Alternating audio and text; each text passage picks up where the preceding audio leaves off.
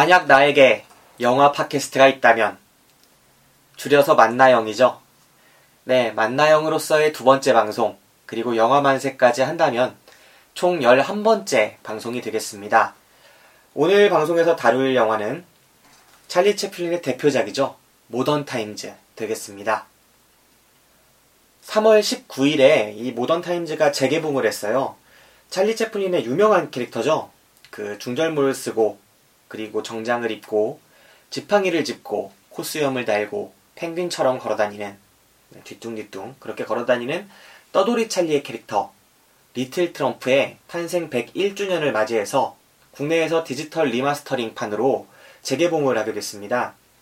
3월 19일에 재개봉을 했는데요. 저희 만나영의 11번째 방송으로 모던 타임즈를 이야기해 보도록 하겠습니다.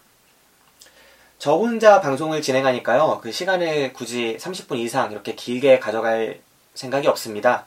어, 짤막하게 요점만 간략하게 해보도록 하겠습니다. 어, 먼저 이 영화를 어떻게 이야기를 시작해야 할까 하고 생각을 해봤는데요. 모던 타임즈가 현대 그런 산업화와 분업화, 뭐 기계화 이런 부분들을 풍자하고 있지 않겠습니까?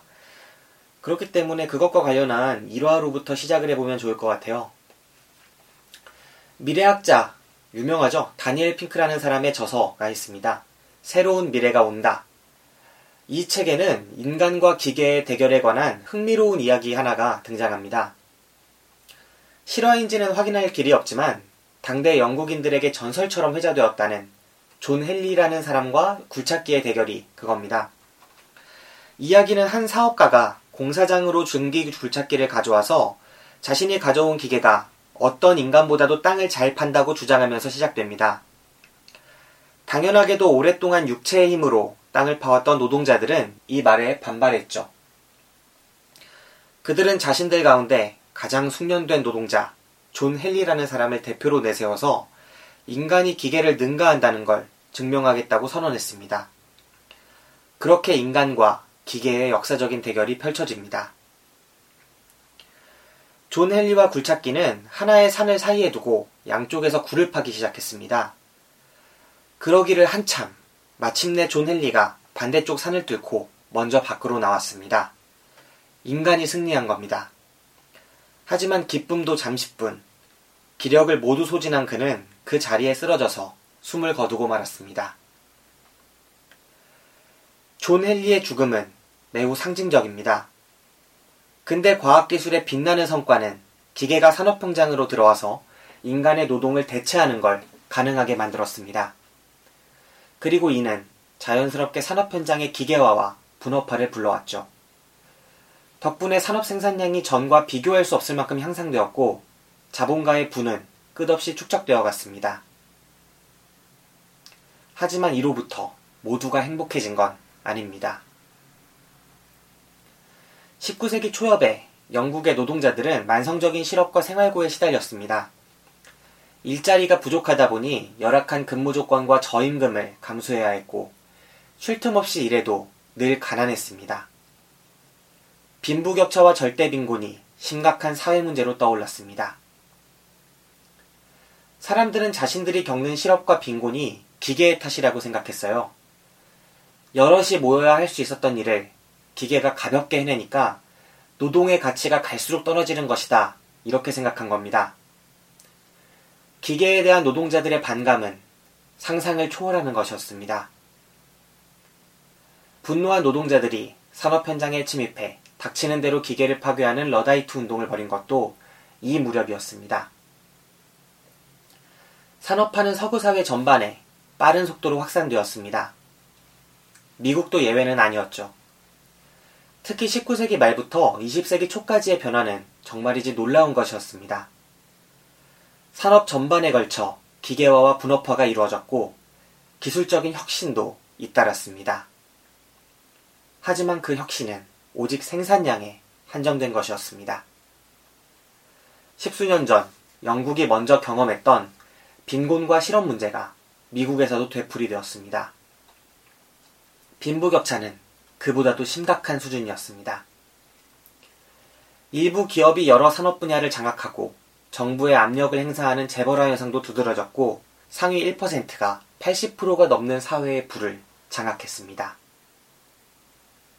상황이 이쯤 되니 각계각층에서 이러한 상황을 비판하는 목소리가 터져나온 것도 당연한 일입니다. 이번에 국내에서 재개봉한 모던타임즈도 그런 목소리 가운데 하나였습니다. 떠돌이 찰리 캐릭터가 주연으로 등장하는 마지막 영화로도 유명한 이 작품에서 채플린은 분업화와 기계화, 제약 없는 자본주의 속에서 인간성을 잃어가는 미국의 사회상을 적나라하게 풍자하고 있습니다. 그는 이 영화를 통해 인간을 기계의 부품처럼 파편화시키는 당대의 산업을 정면에서 비판하고 점차 설 자리를 잃고 소외되어가는 사람들의 모습을 온정어린 시선으로 그려냅니다. 영화의 주인공은 떠돌이 찰리입니다. 공장에서 나사를 조이는 일을 하던 찰리는 지나친 반복 노동으로 이상 증세를 보이고 정신병원에 입원합니다. 치료가 끝나는 퇴원하는 길에 찰리는 파업을 주도했다는 오인을 받아 다시 교도소에 후감되기에 이릅니다. 우여곡절 끝에 형기를 마치고 다시 출소한 그는 우연한 계기로 한 여자를 알게 되죠. 아버지의 죽음 이후 갈 곳을 잃은 그녀는 배가 고파 빵을 훔쳤다가 경찰에 쫓기지만 찰리의 도움으로 도망치게 됩니다. 둘은 가난과 배고픔 속에서도 안락한 보금자리를 꿈꾸며 새로이 일을 시작하지만 갑자기 들이닥친 형사에 의해 쫓기듯 길을 떠납니다. 여기까지가 모던 타임즈의 기본적인 줄거리입니다. 사실 매우 간단하죠.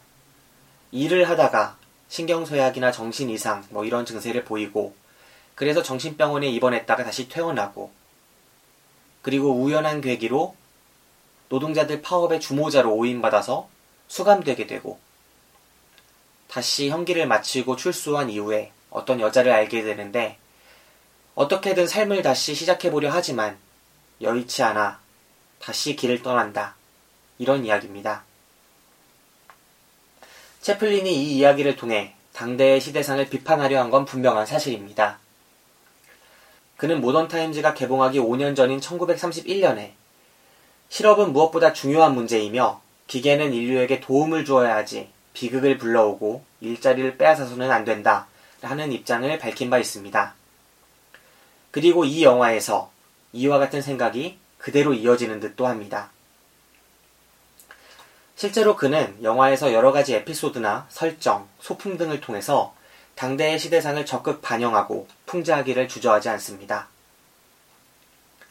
우선 주인공 찰리가 나사를 조이는 노동을 반복하다 이상행동을 보이는 초반부는 채플린이 자동차 공장의 컨베이어 벨트에서 같은 작업을 반복해온 노동자들이 신경쇠약 증세를 나타냈다는 기사를 읽고서 구상한 것으로 알려져 있습니다.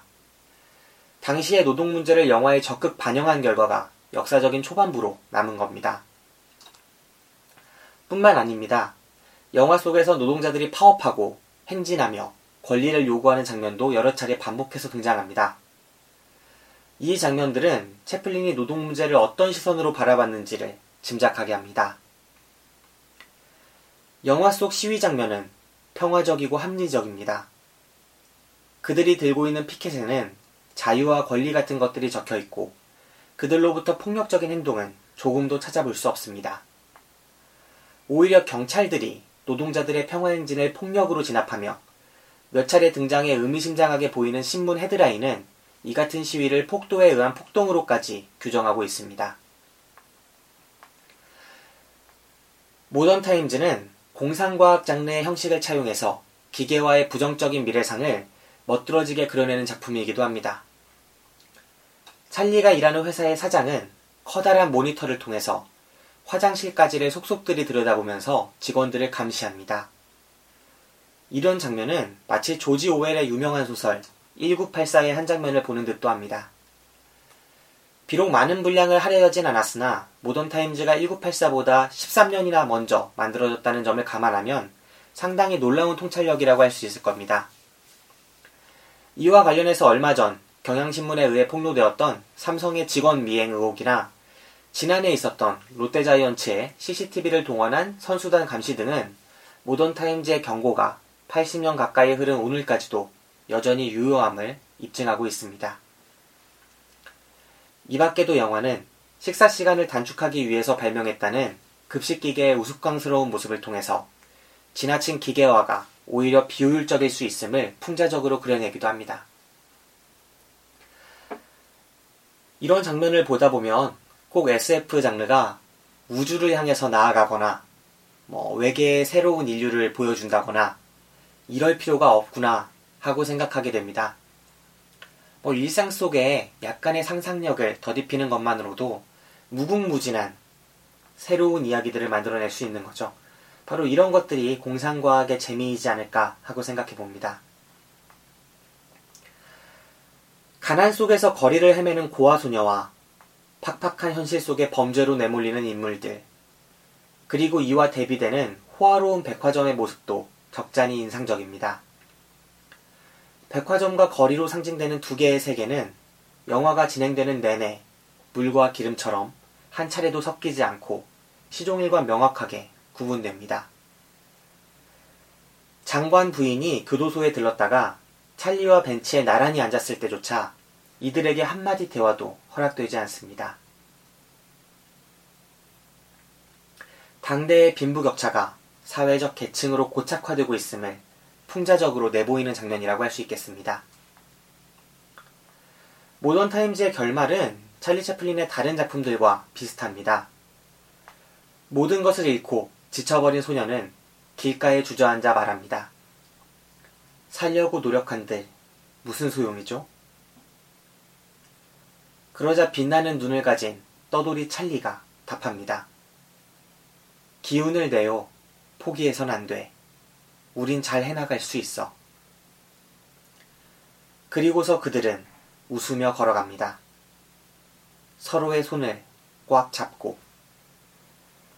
뒤이어 The End라는 자막이 떠오릅니다. 떠돌이 찰리의 영화는 항상 이렇습니다. 혼자서도 눈물 나는 삶을 살아가는 사람들이 서로를 껴안고 서로에게 기대서 따뜻하게 살아가는 것입니다. 그리고 영화는 항상 그 따뜻한 사람들을 비추며 보는 이로 하여금 더 나은 모습을 그리게끔 합니다. 실업자 신세의 남자와 경찰에 쫓기는 소녀가 함께 웃으며 떠나는 이 영화의 결말은 그래서 더욱 채플린답습니다. 모던 타임즈는 채플린이 떠돌이 찰리로 출연한 마지막 영화입니다. 무성 영화 시대의 끝에서 유성 영화의 가능성을 보였다는 점에서도 나름의 가치가 있습니다. 특유의 날카로운 시선과 번뜩이는 감각으로 당대의 부조리를 풍자한 솜씨 역시 돋보입니다. 그리고 다른 무엇보다도 연대를 통해 부조리한 세상을 헤쳐갈 수 있다는 채플린의 믿음이 아로새겨진 따스한 작품입니다. 그의 비판이 여전히 유효한 한국의 현실에서 모던 타임즈의 재개봉은 적잖은 의미를 갖고 있습니다. 만나영이 모던 타임즈를 다룬 이유도 여기에 있습니다. 그럼 지금까지 만나영이었습니다. 다음 방송에서 만나요.